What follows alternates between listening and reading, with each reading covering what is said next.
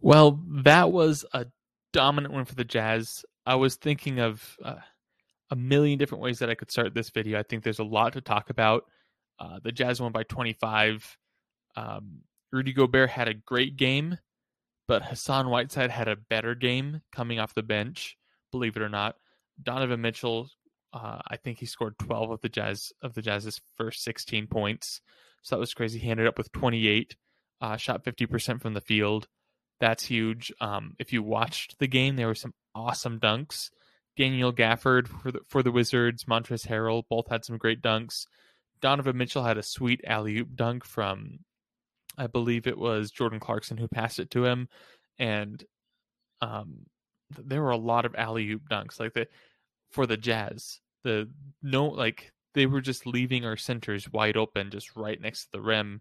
We have two really tall centers, so it's it's not hard to throw it up to them either. Like they're tall enough, you just kind of get it close enough to them and they'll dunk it. So the Wizards in the second half definitely kind of made it easy on the Jazz.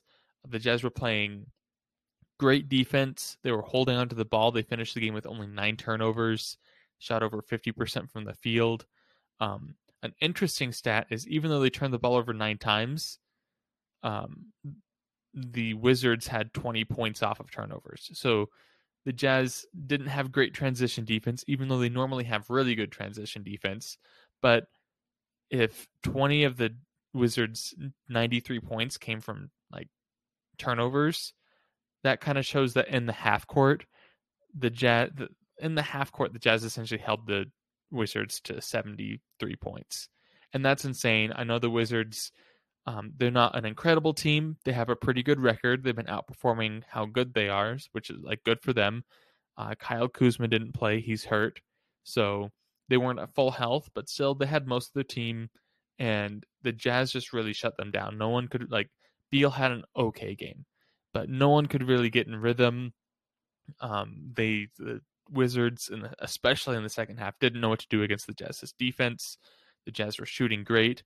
Uh, one thing that I want to point out, and we might spend a little bit more time on Jordan Clarkson. I haven't talked about him a ton, but he, um, let's see, he had 11 points, five assists, and three rebounds. And 11 points is like kind of low for him, but five assists is what I kind of want to focus on. Is um, five assists isn't a ton. It's not like mind blowing, but five assists in 25 minutes is it's something. It's it's more than it's the second most on the team, so it's nothing to scoff at. Um, but he came out and uh, in this game he looked comfortable and more of a like he looked comfortable in the flow of the offense. Not saying that like it's not that he usually looks uncomfortable. It's just the Jazz kind of have a flow to their offense, and Jordan Clarkson comes in and ignores the flow and kind of does what he wants and still scores points anyway because he's that good. This game, it looks like he came in and he wasn't forcing any shots. He still had a couple of his circus shots when he was feeling it, but uh, I don't think they were ridiculous. I think they were just he he saw the move and he made the move and he knew he could make the shot. But he was also looking for passes. There were a couple times where I feel like Jordan Clarkson, he's he's a push the ball kind of mentality guy, and there were a couple times where I saw him slow down. He scanned the court he made a good pass, got an assist. So uh, I'm not expecting like that's not really why the Jazz have him. I'm not expecting him to do that every game, but what I love is I've been seeing that from a lot of players from the Jazz when that's like Donovan Mitchell, he's been a push the ball guy.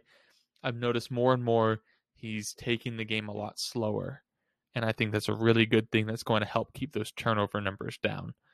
Um, and so what that's telling me is that these players that like when they feel comfortable, when they feel like the offense is clicking, which a lot of times for the Jazz it is. Uh, I know we had some slow games this year, but I think we're they're, they're starting to get into a rhythm. They've won seven in a row now, so I think that players are learning to take it slow. And kind of what's uh, what that's telling me is Quin Snyder has noticed that that um, they they need to play at their own pace. And for a lot of players, they feel like they need to go make something happen right now. But uh, I think Quin Snyder's teaching them that if we have a shot uh, at early in the shot clock, great, let's take it. because that was kind of the the big change that he made last year, which made the Jazz's offense blow up. But now he's maybe teaching them to say, hey, if the shot's not there, let's take a step back. We have 24 seconds. It's a lot more time than you think it is. And I'm hoping that with the mix of if the if the defense leaves any shooter open, the Jazz are ready to take it, but also the Jazz are aren't looking for the first opportunity. They're looking for the right opportunity is going to help bring the turnovers down. Maybe your points per game will drop a little bit, but it, like points per game is great and it, it it the, the stat really shows how fun a team is to watch at the end of the at the end of the day. Um, I know that it's a it's a kind of big stat because offense is so big in the league, but you could have a team that averages 75 points a game, but if they can have their opponent average 50 points a game, who cares that they're not scoring over 100 if their defense is that good or maybe they just play at that slow of a pace. Um, the shot clock kind of forces it, but you get what I'm saying. Like points per game isn't the isn't how you win basketball games. Scoring more than your opponent is. So that means the Jazz have three less possessions, but also their opponent has three less possessions. It's fine. It's still even, and that usually means the Jazz are going to get a better shot each time. So I'm excited to see that. Um, the turnovers have been great the past two games. They've been pretty low. I don't think the problem was fixed, but I think we're seeing some um, we're seeing signs that the Jazz are working to fix it, which is really good news. And if they can, um, if they can, if they can be in their flow of the offense and and run play the game at their pace, which sometimes that means pushing the ball and running a lot, uh, playing a quicker game than the opponent wants to. Other times it means forcing a fast team to slow down um, and and running your offense because the Jazz they have they have an okay like they have an okay transition offense. They really thrive in a hype in a fast paced ha- like half court offenses. What I, what I've seen more of an eye test thing. I don't I don't have any numbers to back that up, but that's kind of what I'm seeing. Maybe completely wrong. The eye test isn't always accurate, but that's what I've seen. They like the they like the half court game, and they like playing it fast. But now they're learning to play it slow, and having that control gives you the game. Um, like because there's some teams that like to push the ball, and you're forcing them to slow down on offense. Uh, I mean, when they're on defense, and and they have to play a whole possession down a 20 second possession before they can get the ball and try to push the pace again.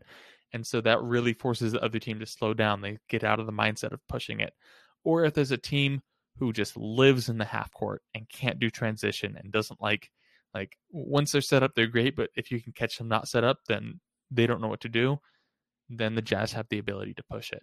Um it so i think i think we're starting to see some signs of the jazz using that more in games. And and i i don't this i don't want to start like rumors but for, from what I've seen from the Jazz, kind of as a pattern, is we hear that they've worked on something a lot in practice before it really comes and shows on the court. Um, that's what I've seen is from Quin Snyder as a coach that he likes to.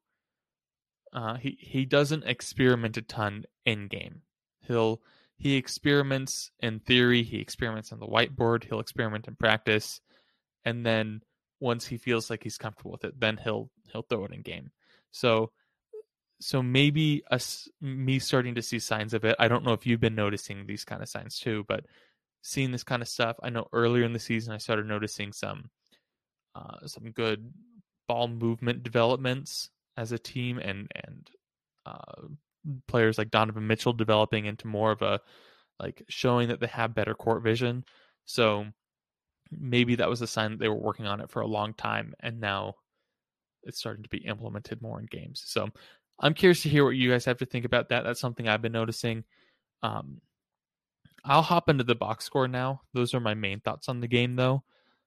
I'm going to skip the team stats because it's just just assume the Jazz did great in every single stat. It was a great game for the Jazz, especially in the second half.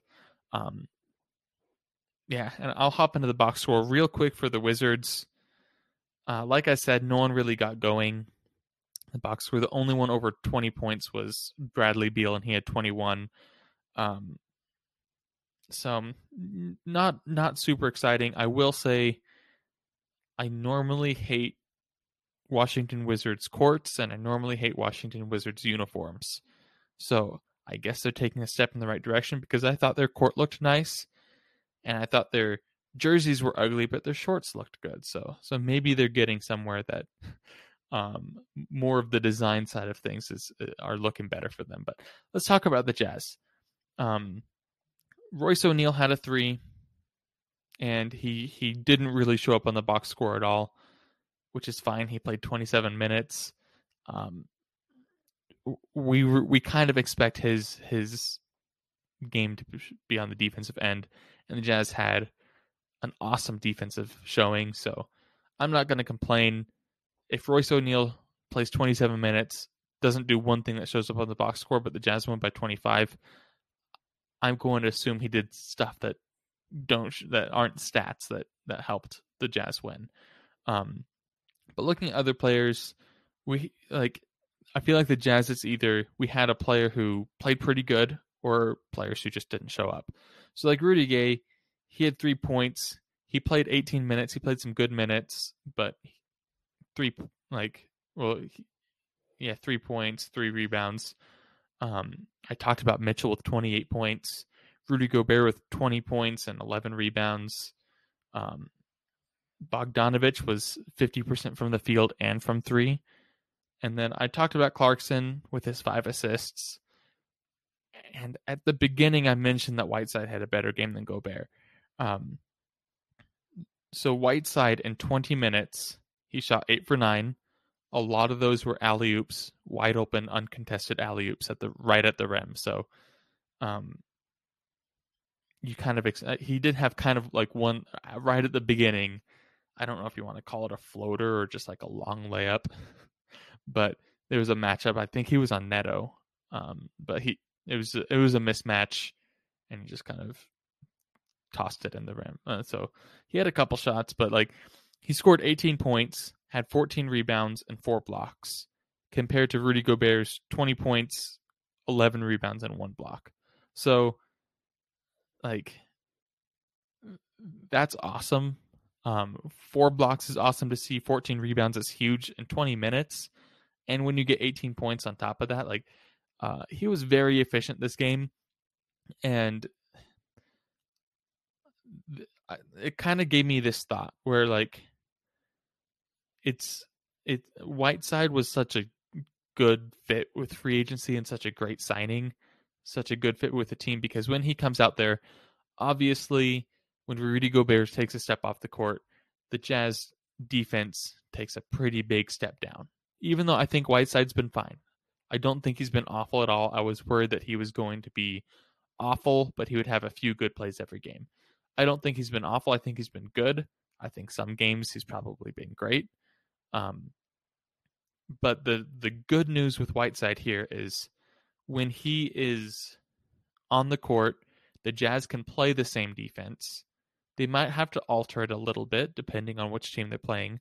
Um, the Jazz can trust that they're going to get a lot of rebounds from their center position, which having that happen allows players like Jordan Clarkson or Donovan Mitchell to leak out, or players like Bogdanovich to to get out, get down the floor, so that if they, that way, if they want to push it, they have a shooter in the corner already. So then they have the choice of they can drive to the rim, they can pass out at the corner, and it gives them options on the break. So having a player like that on the floor at all times is huge. Um, also, for the offense, I know people dis like I people probably disrespect Rudy Gobert's offense a little bit.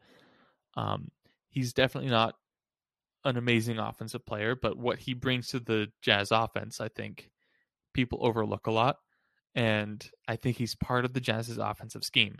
Um, Quin Snyder, he he designed our he designed the Utah Jazz offense with Rudy Gobert in mind. It's not like Rudy Gobert was a major piece of the offense, but he knew he had to make it work with Rudy on the floor, and he had to get Rudy some touches. Um, so the nice thing with Whiteside is Whiteside provides the same exact offensive skills that Rudy Gobert does. He might be, I don't know. Some people might argue that he's he's maybe a little bit better in, in, at some things, but he's right there. He's perfect for catching the lobs. And like the interesting thing is, he's also a center that doesn't demand a bunch of defensive attention, which is like kind of a hidden strength because the Jazz have a lot of guys who do demand that kind of attention. And so uh, that's why Whiteside was so good today was players like Clarkson demand a lot of offensive attention. Clarkson gets double teamed uh, fairly regularly. And so when Clarkson's right in the top of the paint area, it's kind of natural for the center to step up uh, and want to contest it because he thinks he's going to drive in, hopefully get a block on a floater if he goes for that. Um, and so that leaves Whiteside wide, wide open next to the rim. So I think Whiteside was a great signing. Obviously, he's not going to have games like this every game. Uh, the Wizards, the starting center is Daniel Gafford, who he had a good game 14 points, 11 rebounds, but he's a little bit undersized and he's he's not really known for his defense. So, and who's their backup center? Oh, Montrezl Harrell, who's also undersized and he's maybe known for his defense a little bit more, but not how long has he been a center? I don't think he's. I've always thought of him as like a, a forward, and like even as a power forward, I feel like he's a little bit undersized.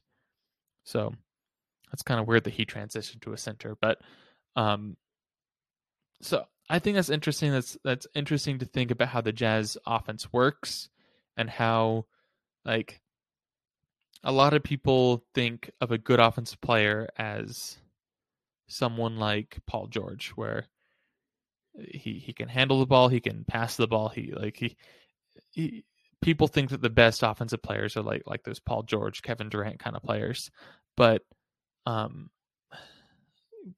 it's good to take a step back and remember that it's a team game that players like Rudy Gobert even though they don't have the he Rudy Gobert is nowhere near the ability of other all great centers like Hakeem Olajuwon, Shaquille O'Neal. He doesn't have those moves. He can't create the offense on his own, which I mentioned in, in other videos that Shaq he, he was lead at creating offense on his own, but his biggest strength wasn't creating on his own. His biggest strength was being in the right spot to get the pass, to get the easy bucket. That's why Shaq was so good in his prime. So Rudy Gobert doing stuff like that um, and and being the guy who can just kind of sit in the shadows so people don't even talk about him when planning uh, for their defense and, and game planning. They only game plan him on the on the other end when they're on offense.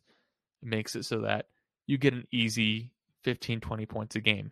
Um, and in this case, we kind of doubled that up with Whiteside as well. So I spent a lot of time on the centers.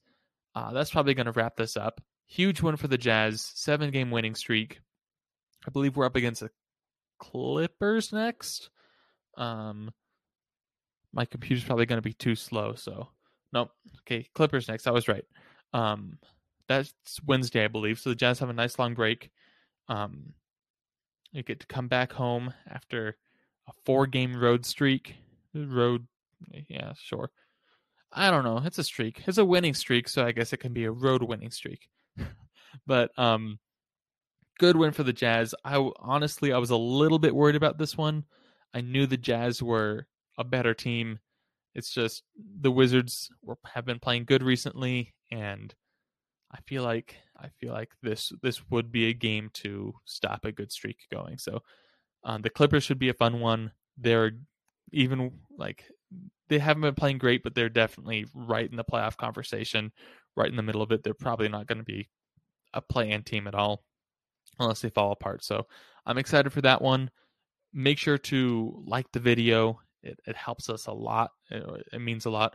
If you're a jazz fan, follow this channel wherever you're watching. We're on all sorts of channels. So um, wherever you're watching, follow and and let us know that you've that you found us and you're a jazz fan and we'll give you a shout out. So thanks for watching. Everyone who made it this far, thanks. I know 20 minutes is kind of long for a video for just watching me talk, but um, I'm excited for the Jazz this year. We have a good streak going, so um, make sure to tune in for for next video against the Clippers and go Jazz.